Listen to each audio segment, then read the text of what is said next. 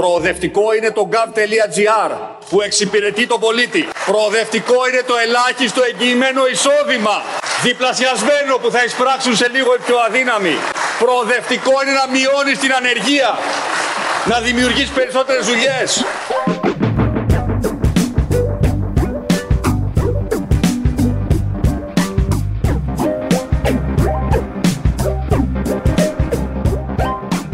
Την αποφασιστικότητά σας να μετατρέψουμε αυτό το συνέδριο σε ένα μεγάλο άλμα για την πολιτική αλλαγή που έχει ανάγκη ο τόπος.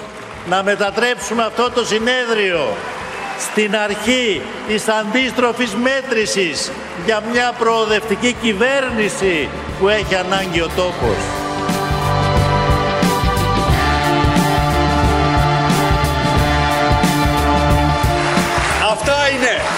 Προοδευτικές πολιτικές.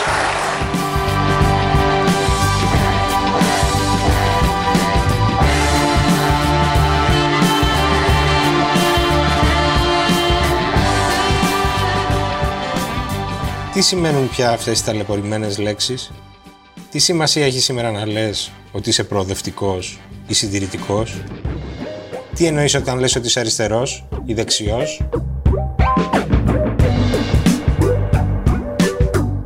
Κυρίες και κύριοι, είναι το Ράδιο Κάπα, το εβδομαδιαίο podcast της Καθημερινής. Είμαι ο Μιχάλης Τσιντσίνης και σήμερα θα δοκιμάσουμε να ξεσκονίσουμε το λεξικό με τους παλιούς ορισμούς της πολιτικής.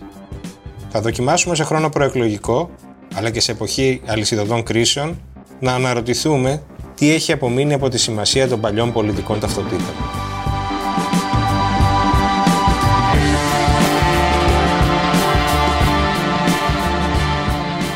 Έχουμε μαζί μας τον κύριο Γιάννη Μπαλαμπανίδη, πολιτικό επιστήμονα και συγγραφέα, που εκτός από πολιτικά δοκίμια έχει δοκιμάσει την πένα του και στη λογοτεχνία. Καλησπέρα κύριε Μπαλαμπανίδη. Καλησπέρα κύριε Τσιντσίνη, ευχαριστώ για την πρόσκληση. Ευχαριστώ και που με εκθέτετε ως προς το λογοτεχνικό σκέλος. Η, η έκθεση νομίζω συμβαίνει με την έκδοση, έτσι δεν είναι; Αλήθεια είναι αυτό. αυτό εκτέθηκα μόνος μου. Άρα δεν αναλαμβάνω την ευθύνη. Σας ευχαριστούμε που είστε μαζί μας στο Ράδιο Κάπα. Και αφορμή για τη συζήτηση αυτή είναι η τελευταία συγγραφική απόπειρα του κ. Μπαλαμπανίδη. Ένα δοκίμιο που δεν φοβάται τις μεγάλες έννοιες της αχανής και αυτό συστήνεται στον τίτλο του με το οριστικό ή ιδέες της πρόοδου και της συντήρησης, όχι σκέτο ιδέες ή μια ιδέα για την πρόοδο και τη συντήρηση, αλλά οι ιδέες, έτσι. Και επεξηγεί τον εαυτό του ως δοκίμιο για την πολιτική σε ρευστούς καιρούς. Ταιριάζει λοιπόν σε τόσους ρευστούς καιρούς να μιλάμε με αυτούς τους λίθινους όρους της της αριστεράς και της δεξιάς και της προόδου και της συντήρησης. Ή μήπως τα εργαλεία είναι παροχημένα. Ε, το βιβλίο απαντάει, αλλά θέλω να ακούσω. Σε όλο το βιβλίο, στις 220 περίπου σελίδες, του προσπαθώ να απαντήσω σε εντελώς αντίθετο πνεύμα. Ναι, όντως. Ε, ε, ε, εξού και βέβαια και, και ο πληθυντικό του τίτλου, έτσι, οι ιδέες της προόδου και οι ιδέες της συντήρησης, με την έννοια ότι δεν υπάρχει μία ιδέα της πρόοδου ή μία ιδέα της συντήρησης, δεν κλείνονται στον ενικό, κλείνονται στο πληθυντικό αυτά τα πράγματα και πολύ περισσότερο σήμερα στους ρευστούς καιρούς που γράφει και ο υπότιτλος, όπως το έχει περιγράψει και ο Ζίγκουντ Μπάουμαν, ας πούμε, ένας σημαντικός στοχαστής της νεωτερικότητας και δι της δικής μας περίοδου, της νεωτερικής εποχής. Ναι, εγώ προσπαθώ να δείξω ότι δεν είναι λίθινες, απολυθωμένες αυτές οι έννοιες, ότι είναι κομβικές όπως ήταν κομβικές ακριβώς και από την απαρχή της ε, νεωτερικότητας, της εποχής μας. Από τότε που στη Γαλλική Επανάσταση, στη συντακτική συνέλευση κάθισαν η μένα αριστερά και η δε δεξιά ε, και υπό την ευρύτερη έννοια δημορφώθηκαν δύο μεγάλα ας πούμε πολιτικά, παύλα πνευματικά στρατόπεδα, η πρόοδος και η συντήρηση. Ε, εγώ υποστηρίζω ότι αυτή η διχοτομία, αυτό το δίπολο συνεχίζει να είναι έγκυρο και να μας πλοηγεί μέσα σε αυτό το χαοτικό ρευστό κόσμο. Εξού και για παράδειγμα είναι πολύ εύκολο και αυτονόητο για τους ανθρώπους σε μια έρευνα κοινή γνώμης να αυτοτοποθετούνται στον άξονα αριστερά-δεξιά. Ε, ελάχιστοι είναι αυτοί που θα πούνε ότι όχι, εγώ δεν πιστεύω και δεν θέλω να τοποθετηθώ ή δεν μπορώ να τοποθετηθώ σε αυτό. Άρα είναι ένας μεγάλος νοητικός χάρτης που μας βοηθάει να καταλαβαίνουμε έστω σχηματικά και συμβατικά τον κόσμο γύρω μας. Και το βασικό επιχείρημα, αν επιτρέπετε να συνεχίσω παρότι φλιαρό του, του βιβλίου είναι ότι μπορεί κατά καιρούς να εμφανίζονται άλλου τύπου διαιρέσεις. Α πούμε, σήμερα διεθνώς είναι πολύ της μόδας η διαίρεση λαϊκισμό-αντιλαϊκισμό. Από εκεί ήθελα να ξεκινήσουμε, γιατί νομίζω θα, θα δοκιμάσει ο αναγνώστης ε, μια σειρά από εκπλήξεις ε, διατρέχοντας το βιβλίο. Και η πρώτη έκπληξη είναι αυτή, ότι ένας όρος που όντως έχει γίνει κοινός τόπος για να περιγράφουμε τα πράγματα που είναι ο λαϊκισμός ή άλλος πως ο αντισυστημισμός που τον ε, έχουμε μάθει να τον διαβάζουμε και στην αριστερή και στη δεξιά εκδοχή του σύμφωνα με σας είναι, μάλλον δεν μας βοηθάει και πολύ δεν μας λέει τίποτα.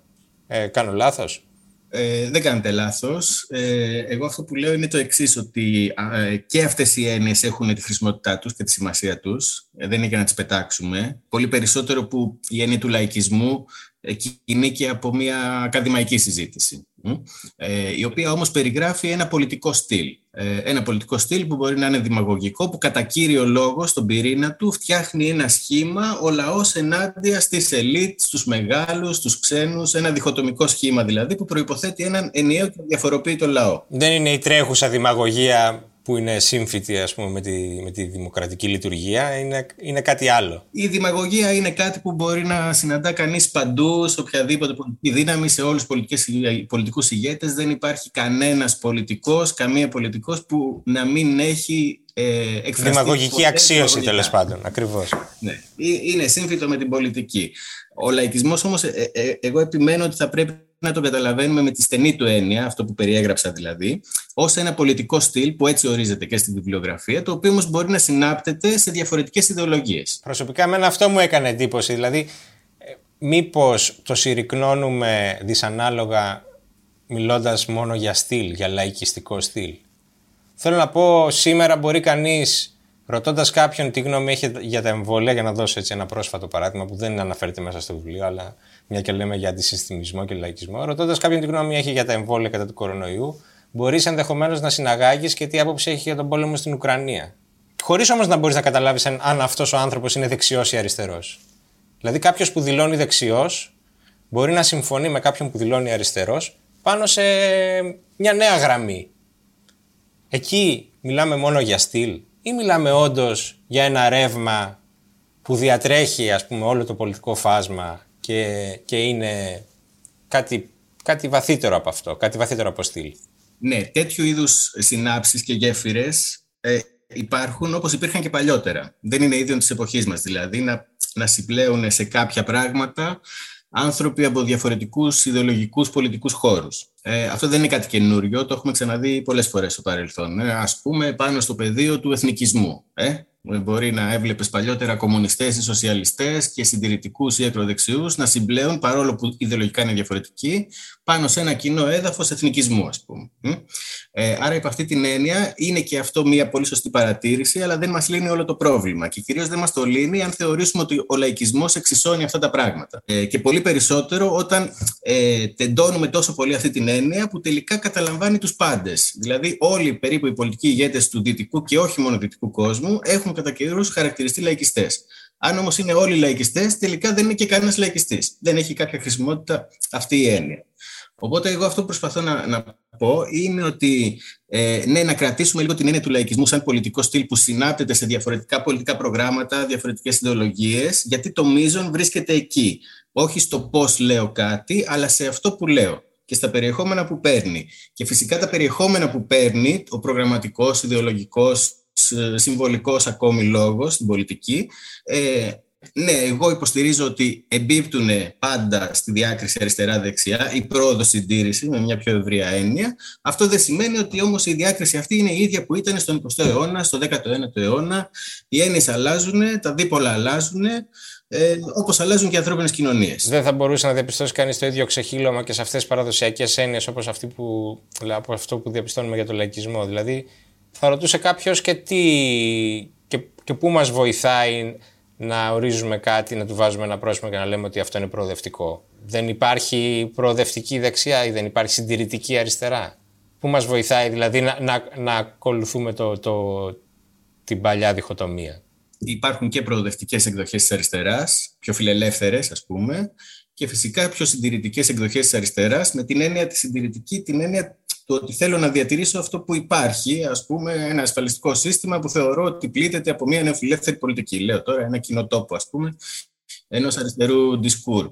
Αλλά με τη σκληρή έννοια των, των ενιών συντηρητισμός, σοσιαλισμός, φιλελευθερισμός, εκεί νομίζω ότι πρέπει να συνεχίσουμε να κάνουμε κάποιες διακρίσεις. Έτσι ώστε να καταλάβουμε καλύτερα και τις πολλώσεις που αναπτύσσονται σήμερα γύρω μας στον κόσμο και να μπορέσουμε να κατατάξουμε τα, τα φαινόμενα με μία λίγο περισσότερη ε, ακρίβεια. Και επίσης βλέποντας μέσα σε όλο αυτό τι δυνατότητες μπορεί να έχει κάθε μια από αυτές τις έννοιες να ανανεωθεί η ίδια. Ε, όταν λέω πολλώσεις ας πούμε, εννοώ ότι στο πολιτικό επίπεδο για παράδειγμα, ε, τα τελευταία χρόνια, αν όχι δεκαετίες, βλέπουμε να ξεπηδάνε μέσα από τα mainstream κόμματα είτε της αριστεράς είτε της δεξιάς πιο ριζοσπαστικές εκδοχές τους. Βλέπουμε να ξεπηδάει μια ριζοσπαστική, λαϊκιστική, εθνικιστική κτλ.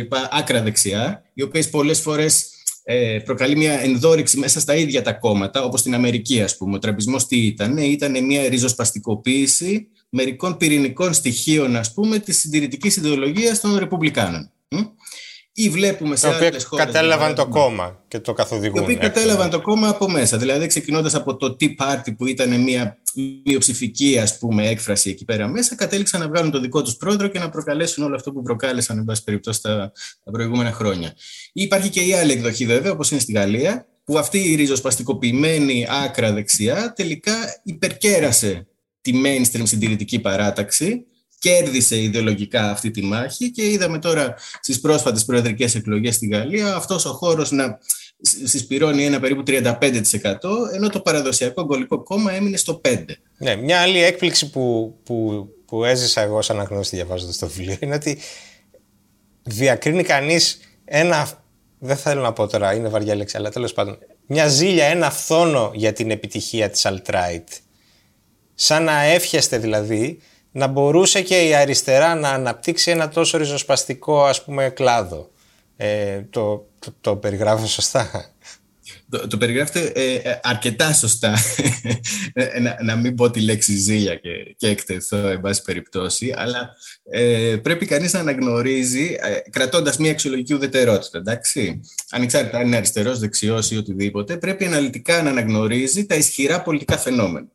Και κατά τη γνώμη μου, η alt-right αυτή τη στιγμή διεθνώς, και όπως εκφράστηκε στην Αμερική, αλλά όπως εκφράζεται και σε άλλες χώρες, έχει φτιάξει μια ισχυρή πολιτική ταυτότητα. Έχει, αν μη τι άλλο, ένα δυναμισμό. Έχει ένα δυναμισμό. Ο οποίος δυναμισμός της επιτρέπει και να κερδίζει εκλογές, να βγάζει πρόεδρο στην Αμερική, αλλά και να διαπαιδαγωγεί τον κόσμο σε αυτές τις αξιακές της, ας πούμε, στοχεύσεις. Ακριβώς. Να αποκτά ερίσματα που υπερβαίνουν και την εκλογική επιτυχία ακόμη. Ναι. Ερίσματα και να γίνεται ε, ελκυστική στους νεότερους, ας πούμε, που είναι πάντα ένα κρίσιμο πολιτικό μέγεθος, ε, δηλαδή το ακροατήριο και του Τραμπ και της Λεπέν, ας πούμε, στην Γαλλία, έχει ισχυρή διείσδυση στα νεανικά στρώματα ή στα στρώματα που είναι πιο επισφαλή. Τα κοινωνικά στρώματα που είναι πιο επισφαλή. Από την πλευρά της αριστεράς, γιατί, ε, γιατί βλέπουμε αυτές τις απόπειρες να αποτυγχάνουν; Δηλαδή, αναφέρεται και το βιβλίο στα παραδείγματα του Bernie Sanders ή του, που εντάξει εκεί η αποτυχία είναι σχετική, είναι, θα το συζητήσουμε, αλλά το πείραμα του Κόρμπιν ας πούμε στη Βρετανία που δεν πέτυχε, που απέτυχε. Ε, εσείς πώς εξηγείτε την, ε, την αδυναμία της αριστεράς να απαντήσει με ένα ρεύμα εξίσου δυναμικό; Δεν θα μιλούσα για αδυναμία ακριβώς, γιατί διαπιστώνουμε ειδικά τώρα τα, τα πολύ τελευταία χρόνια ε, μια επανάκαμψη ας πούμε της σοσιαλδημοκρατίας στην Ευρώπη. Που δεν θα τη λέγαμε όμως ριζοσπαστική, δεν έχει τα ίδια δηλαδή χαρακτηριστικά έτσι δεν είναι. Όχι, ε, ούτε έχει επίσης εξίσου συνεκτική ταυτότητα με την alt-right, κατά τη γνώμη μου. Αυτό είναι δική μου εκτίμηση. Ε, Παρ' όλα αυτά φαίνεται να ριζοσπαστικοποιεί κάποια ε, περιεχόμενα ιδεολογικά της που τα είχε αφήσει σε πολύ δεύτερη μοίρα και προσπαθεί κάπως να, να ανακάμψει και να ξαναβρει μια στιγμή ας πούμε ηγεμονίας, όπως ήταν, ποια ήταν η τελευταία της στιγμή ηγεμονίας, ήταν ο τρίτος δρόμος. 90s και άντε αρχές της δεκαετίας του 2000 όπου εκεί πράγματι είχε κάνει ένα σημαντικό μετασχηματισμό εσωτερικό, προγραμματικό, ιδεολογικό. Δηλαδή, ο μπλερισμό επίσης ήταν ένα ισχυρό πολιτικό πρόταγμα, όποια γνώμη και αν έχει κανείς γι' αυτό. Κατάφερε να ανανεώσει και τις ιδέες της προόδου και το κοινωνικό της ακροατήριο.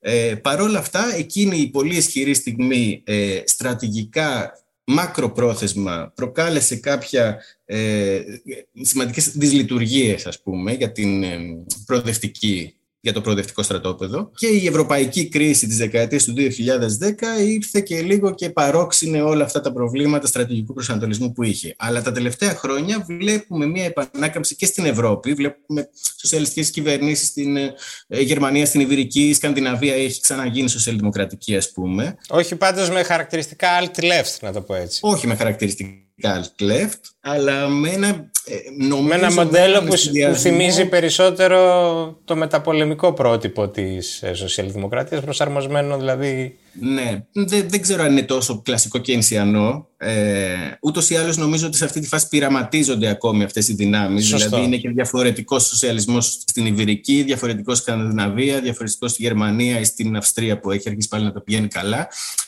Στην Αμερική, ε, ε, και εκεί κάπως προσπαθώ να επιμείνω στο βιβλίο, ε, που κατά τη γνώμη μου είναι το μεγάλο πολιτικό εργαστήρι της εποχής μας, όπως ήταν η Γαλλία τον 20ο αιώνα, εκεί και από την περίοδο Biden και μετά το τραύμα, το σοκ του τραμπισμού και τώρα στη διακυβέρνηση του Biden, ε, συνυπολογίζοντας και όλη αυτή τη δυναμική που προκάλεσε ο Μπέρνι Σάντερ, στον οποίο αναφερθήκατε πριν, ε, ή το σκουάντ της ο Κάζιο Κορτέ, εκεί πέρα φαίνεται να διαμορφώνεται μια πολιτική σύνθεση που για μένα έχει πολύ ενδιαφέρον και ενδεχομένως να είναι κάτι σαν αυτό ε, που, που αναζητάτε, ας πούμε, λέγοντας ότι που υπάρχει μια ισχυρή alt-left, ας πούμε, ταυτότητα. Ναι. Η ένσταση εκεί είναι ότι ο Biden έχει ενσωματώσει ατελώς αυτό το πιο αριστερό ρεύμα του κόμματός του. Ε, φαίνεται ότι δεν ακολουθεί, δεν τους ικανοποιεί δηλαδή ο δρόμος που έχει πάρει η διακυβέρνησή του και μιλάμε επίσης και για ένα πρόεδρο που μόλις σήμερα μετριέται στο, η αποδοχή του στο 39%. Οπότε επειδή το, εγχείρημα, το είναι ακόμη εκρεμές δεν μπορούμε να πούμε ότι είναι και πετυχημένο. Έτσι. Είναι, είναι μάλλον ε, δυσίων η, η προοπτική του. Δεν είπα, δεν είπα ότι είναι πετυχημένο, είπα ότι τίνει να διαμορφώσει κάτι ενδιαφέρον. Ε, και όντως, δηλαδή, δημοτικά του εν ώψη των, ε, των ενδιάμεσων εκλογών είναι πολύ χαμηλά. Όντως, η ριζοσπαστική του, ας πούμε, πτέρυγα δεν είναι ικανοποιημένη με, το, με τα κινησιανά πακέτα, για παράδειγμα, που έχει περάσει ή προσπαθεί να περάσει από, τη, από τη Γερουσία. Αλλά η μεγάλη εικόνα ε, είναι ότι ανταποκρίνεται σε κάποια πραγματικά κοινωνικά αιτήματα τα οποία προσπαθεί να εκφράσει και να εκπροσωπήσει. Γιατί τι είναι η πολιτική, είναι η εκπροσώπηση ας πούμε των κοινωνικών διεργασιών από κάτω με έναν τρόπο παιδαγωγικό όμως, όχι ότι τα παίρνω όπως είναι και τα εκφωνώ. Αυτό προσυδειάζει πιο πολύ στη δημαγωγία που λέγαμε πριν. Ε, και εκεί πέρα εγώ διακρίνω δύο μεγάλα στοιχεία. Το ένα στοιχείο, παύλα έτοιμα, είναι οι ανισότητες, δηλαδή η σημερινή μορφή ας πούμε, του κοινωνικού ζητήματος, που είναι ένα πράγμα που συζητιέται και πολιτικά και στη δημόσια σφαίρα και στην ακαδημαϊκή. Η ομάδα του Τωμά Πικετή, ας πούμε, έχει τεκμηριώσει με αφάνταστο τρόπο ότι βρισκόμαστε σε μια εποχή οξύτατων των ανισοτήτων, που οφείλονται και την ημέτρο στην απουσία ας πούμε, του παρεμβατικού ρυθμιστικού ρόλου που είχε το κράτος ενδεχομένως και σε μια πιο κλασική σοσιαλδημοκρατική εκδοχή. Άρα ένα πράγμα είναι το, το υλικό, ε, η εργασιακή επισφάλεια, ιδίως των νεότερων, των outsider που λέγαμε, αυτών που αφήνει πίσω η παγκοσμιοποίηση, ε, στους οποίους ο Τραμπ απάντησε με ένα ισχυρό μήνυμα, εγώ θα σας προστατεύσω, εθνοκεντρικό κτλ. Ήταν όμως πολύ πιστικό. Ε, και το δεύτερο στοιχείο είναι ε, προωθημένα πολιτισμικού και συμβολικού τύπου αιτήματα που τα βλέπει κανείς πάρα πολύ έντονα στη, στην αμερικάνικη συζήτηση ε, αλλά δεν είναι μόνο αμερικάνικα ναι. δηλαδή έχουν περάσει Θα μεταφράσω λίγο με τρέχοντες όρους και αυτό είναι ένα δίλημα νομίζω από τους πρώτους που το θέσανε πολύ καθαρά ήταν ο Μαρκ Λίλα που, στον οποίο παραπέμπεται και στο βιβλίο ναι, ναι, ναι. ένα κλασικό δίλημα για την αριστερά που θα μπορούσαμε να το ε, υπεραπλουστεύσουμε λέγοντας ότι γιατί μας ζαλίζετε με το Pride και με τα δικαιώματα και με τα, τα χειραφετητικά αιτήματα ενώ δεν μπορούμε να πληρώσουμε το λογαριασμό του ρεύματος; Άρα εσείς θεωρείτε ότι υπάρχει μία απάντηση που μπορεί να συγκεράσει αμφότερες αυτές τις, ας πούμε, τις αγωνίες; Της εξωστρεφούς ελίτ, ας πούμε, των Μητροπόλεων που θέλει να ζήσει; Ε, νομίζω θα τα περιγράψετε καλύτερα, οπότε δεν θέλω να προκαταλάβω την απάντηση. Πώς συγκεράζονται αυτά τα δύο; Δικαιώματα δηλαδή και βιοποριστικές ανάγκες. Αυτά πολύ ωραία τα λέτε. Δηλαδή στην Αμερικάνικη περίπτωση, ας πούμε, ε, στην εποχή προ Γιατί να μιλάμε για το Pride αποξενώνοντας λαϊκούς ανθρώπους που δεν έχουν να πληρώσουν το λογαριασμό του ρεύματος. Αυτό, αυτό. Ήταν ένα χάσμα, ας πούμε, ανάμεσα στις προθυμένες ελίτ της Ανατολικής Ακτής ή της Δυτικής, έτσι, Νέα Υόρκη, Λος Άντζελες και στη βαθιά Αμερική του Midwest. Εκεί οι rednecks, οι, οι άνθρωποι που ζουν στις αποβιομηχανοποιημένες ζώνες ε, ή ακόμη και το νέο πρεκαριάτο στις μεγάλες πόλεις παντού. Ε. Η deplorables που έλεγε η Χίλαρη Κλίντον. Η αξιοθρύνητη, ναι. Ναι, ναι, ναι, δεν είναι, δεν είναι τυχαίο ότι αυτό υπόθηκε από την Κλίντον. Δηλαδή, εκεί πέρα υπήρχε όντως ένα, ένα χάσμα μεγάλο στο, στο πεδίο της προοδευτικής πολιτικής. Και αυτό το χάσμα, αυτό λέω ότι πιθανόν να βλέπουμε μία σύνθεση που κάπως επιχειρεί και εν μέρη καταφέρνει να το γεφυρώσει. Θέτοντας από τη μία αυτά τα ζητήματα ας πούμε, του νέου πρεκαριάτου, θα δείτε ξέρω εγώ, τον Biden να συναντιέται με συνδικαλιστές εκπροσώπους ε, στα νέα συνδικάτα που προσπαθούν να φτιαχτούν στην Amazon. Ε, πράγμα που ήταν αδιανόητο πριν από δύο-τρία χρόνια, όχι πολύ, πολύ παλιά. Τους συγκεκριμένους δεν τους βοήθησε πολύ εν τέλει αυτό, αλλά.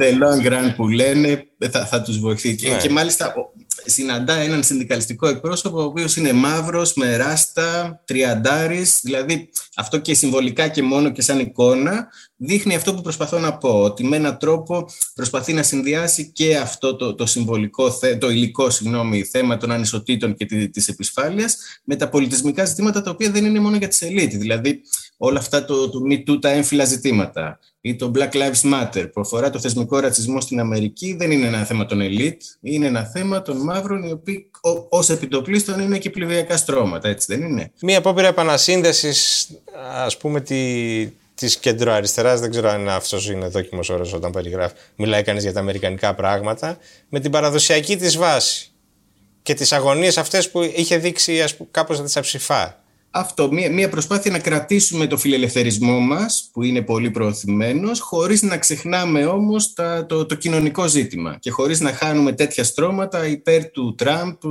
υπέρ της ε, Λεπέν στη Γαλλία και ούτω καθεξής. Αυτό βέβαια είναι ε, κάτι που είναι υποδιαμόρφωση.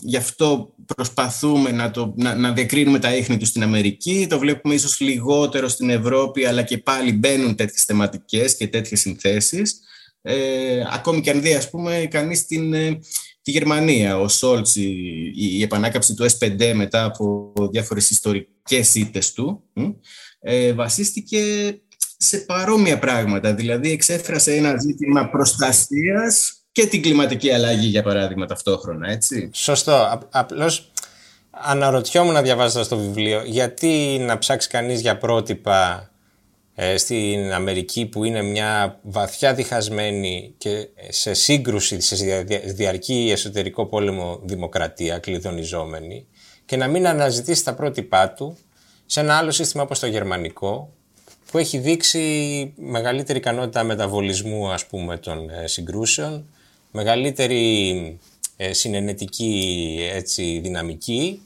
ε, κυβερνάται από, σταθερά από κυβερνήσεις συνεργασίας ε, που ενσωματώνουν και προοδευτικά στοιχεία και νομίζω ότι η αναγνώση του βιβλίου θα εκπλαγεί βλέποντας την περιφρόνηση με την οποία εσείς αντιμετωπίζετε τον όρο του κέντρου ή την ιδέα της συνεννητικής δημοκρατίας προτιμώντας την ιδέα μιας συγκρουσιακής δημοκρατίας. Και έτσι ήθελα να, να μας το εξηγήσετε λίγο αυτό.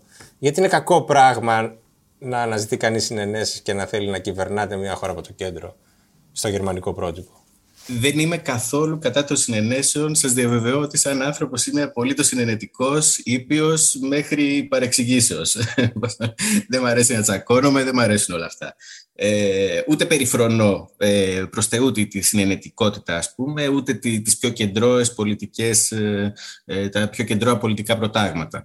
Ε, αυτό που προσπαθώ να πω είναι στο, στο αναλυτικό επίπεδο ότι ζούμε σε μια εποχή που αναπτύσσονται μεγάλες πολλώσεις. Είτε αυτές οι πολλώσεις είναι συμβολικές, είτε είναι πολιτισμικές, είτε είναι υλικές, σαν αυτά περίπου που συζητάγαμε πριν. Και αυτές οι πολλώσεις αναπτύσσονται είτε μας αρέσει είτε δεν μας αρέσει.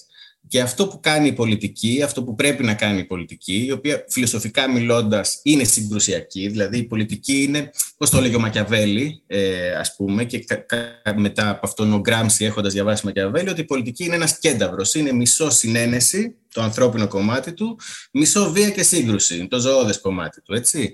Ε, και ούτως ή άλλως και η Χανά την οποία επίσης επικαλούμε μέσα στο, στο βιβλίο, λέει ότι πώς ξεκινάει η δημοκρατία ξεκινάει όταν κατεβαίνουν όλοι οι άνθρωποι στην αγορά του Δήμου, ο καθένας με την άποψή του και αρχίζουν να τσακώνονται. Αρχίζουν οι, οι, οι γνώμες τους να, να συγκρούονται, να πολλώνονται. Οπότε όλα αυτά τα φαινόμενα ε, δεν μπορεί κανείς να τα αποφύγει ε, φαντασιώνοντας μια συνενετική ας πούμε δημοκρατία. Πολύ περισσότερο σήμερα που το πραγματολογικό, η πραγματική κατάσταση δείχνει ότι αυτές οι πολλώσεις είναι και πιο έντονες από όσο ήταν ας πούμε στη δεκαετία του 90 ε, δηλαδή η δεκαετία του 90 ήταν μια πιο ειρηνευμένη περίοδος για τις κοινωνίες μας. Ε, είχε τελειώσει ο ψυχρός πόλεμος, ήταν μια φάση ανάπτυξης, παγκοσμιοποίησης. Οι πολλώσεις εκεί νομίζω ότι ήταν σαφώς λιγότερο έντονες από όσο είναι σήμερα που ζούμε και σε μια εποχή διαδοχικών κρίσεων. Οικονομικές, ε, προσφυγικές, μεταναστευτικές, κλιματική, πόλεμο στην Ουκρανία, όλα αυτά διαμορφώνουν πολιτικά, πολιτικά συγγνώμη, περιβάλλοντα.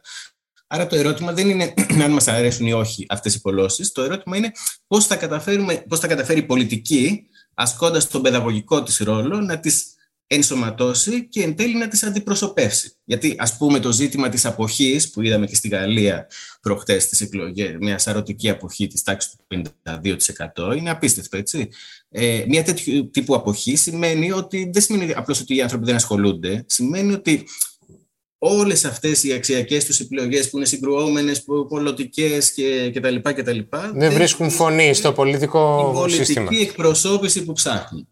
Ε, άρα αυτό είναι ζήτημα όχι της κοινωνίας, της πολιτικής πια να τις εκπροσωπήσει. Το δικό μου ερώτημα είναι αν πρέπει κανείς να αναζητήσει την απάντηση στη, δηλαδή σε αυτό το έλλειμμα εκπροσώπησης σε μία πιθανή alt-left ενώ έχει το πρότυπο μιας soft-left που είναι ξέρω εγώ, πράσινοι, που μετέχουν σε μια κυβέρνηση με τους φιλελευθέρους, που είναι τα, οι δύο εκδοχές ας πούμε, αυτών των νεωτεριστικών ρευμάτων των εξωστρεφών που αποδέχονται την παγκοσμιοποίηση, που συγκατοικούν με τους σοσιαλδημοκράτες. Γιατί δηλαδή να αναζητούμε την πυγμή ενός κινήματος ε, που δοκιμάστηκε στη, ε, στους Βρετανούς εργατικούς χωρίς επιτυχία. Βλέπουμε ότι δεν μπορεί να αποδώσει καρπούς και κυβερνητικά αποτελέσματα στην Αμερική του, του Biden και να μην στραφούμε ας πούμε σε ένα μοντέλο πιο συνενετικό χωρίς να λέμε ότι το κέντρο είναι ξέρω, μια ανέβρητη ουτοπία. Αυτό είναι άλλη συζήτηση, το περί κέντρου. Ε, αυτό δεν αφορά τη συνένεση. Ε, αυτό είναι η συζήτηση το αν υπάρχει ας πούμε ένα πολιτικό ιδεολογικό ρεύμα κεντρισμού αυτού καθ' αυτού ας πούμε ναι. ε, που θα μπορούσε πέραν της Γαλλίας που Αλλά μπορεί να προκύπτει και από τα πράγματα αυτό. Μια συσπήρωση στο κέντρο ας πούμε λέτε. Ναι, ε, ναι.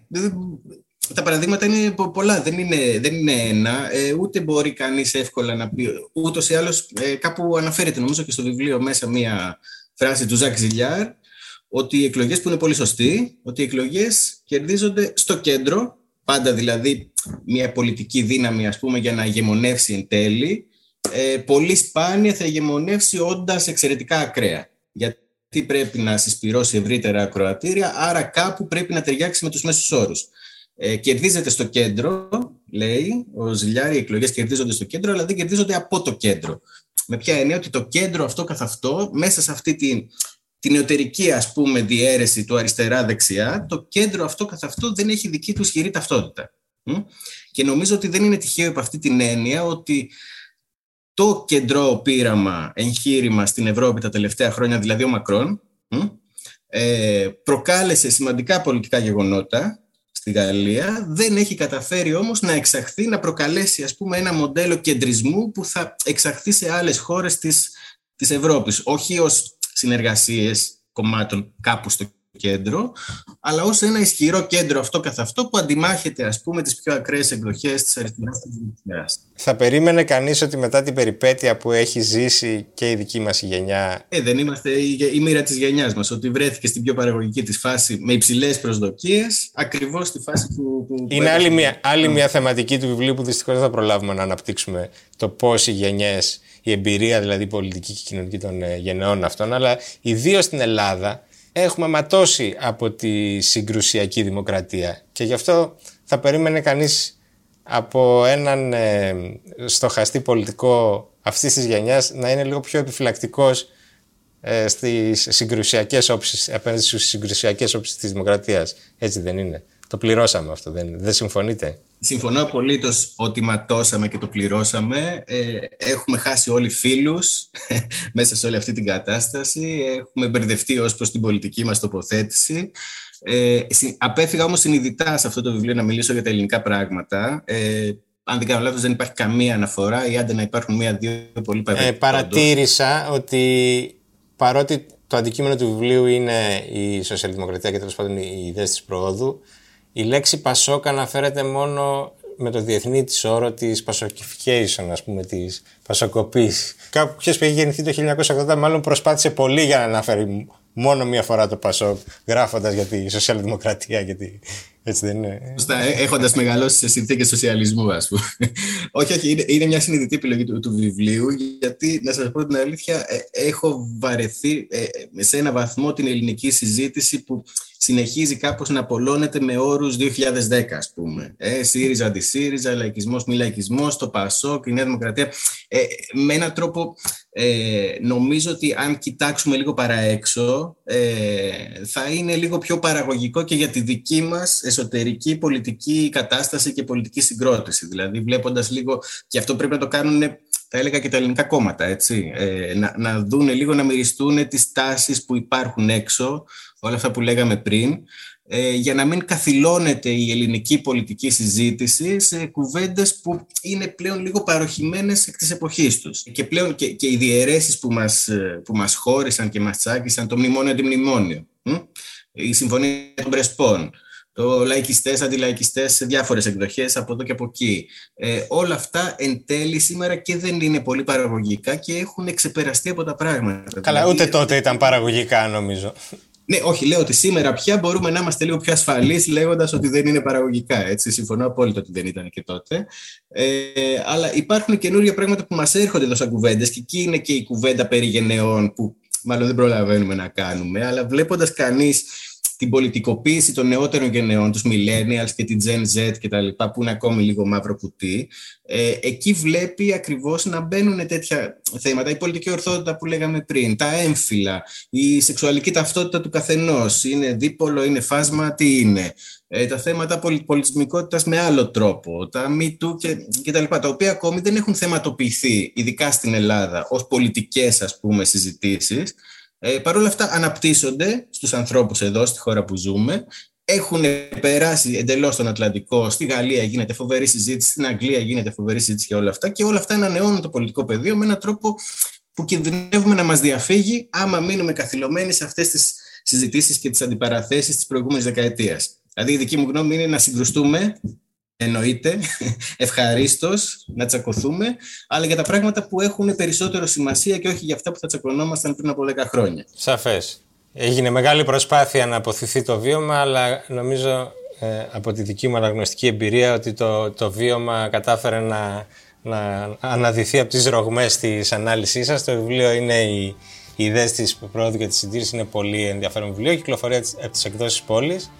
Κυρία Μπαλαμπανίδη, σας ευχαριστώ πολύ για αυτή τη συζήτηση. Εγώ ευχαριστώ για τη συζήτηση. Δεν, δεν τσακωθήκαμε αρκετά, νομίζω, για να το κάνουμε πιο θεατρικό.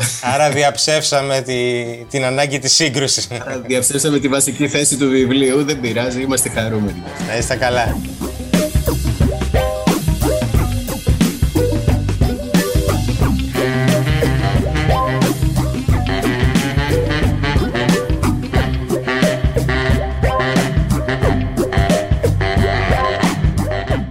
για σήμερα. Το ράδιο Κάπα επιστρέφει την επόμενη Παρασκευή. Στείλτε μας σχόλια και προτάσεις στο radiok.papakikαθημερινή.gr